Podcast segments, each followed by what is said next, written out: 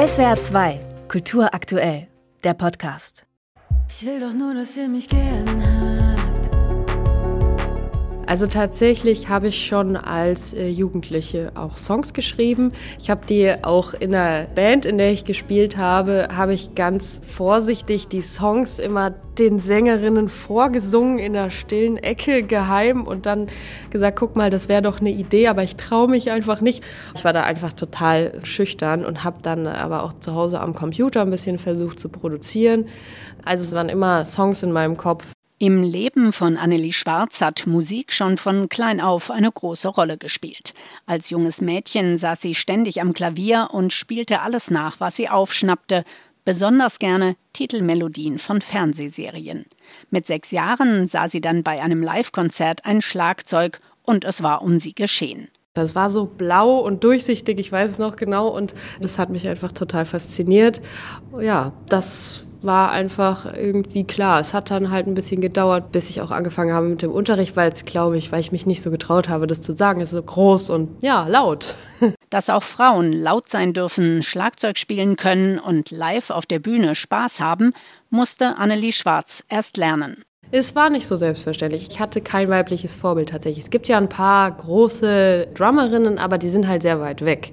Man hat jetzt heute durch Instagram und TikTok sieht man ganz viele, das ist wirklich toll, aber bis vor ein paar Jahren gab es es noch nicht und ich hätte mir das wirklich gewünscht. Es hätte mir, glaube ich, sehr viel Mut gemacht.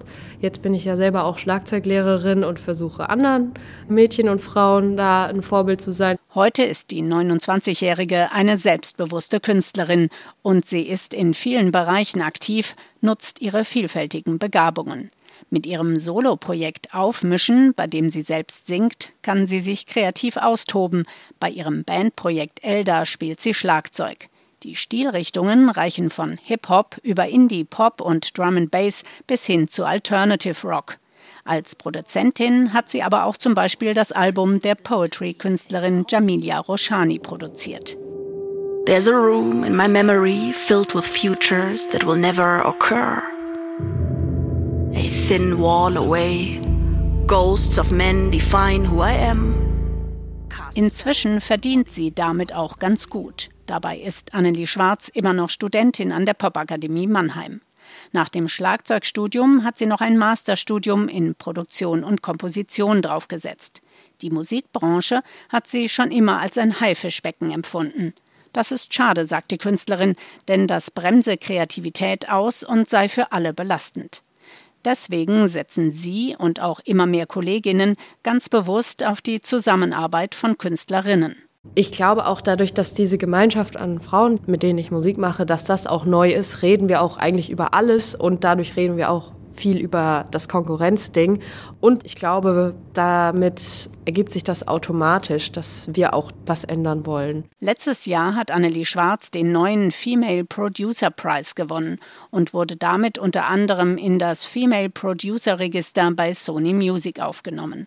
Annelie Schwarz macht das Produzieren immer größeren Spaß. Dennoch möchte sie die Live-Konzerte mit ihren eigenen Bandprojekten nicht missen und sie würde auch künftig gerne weiter unterrichten.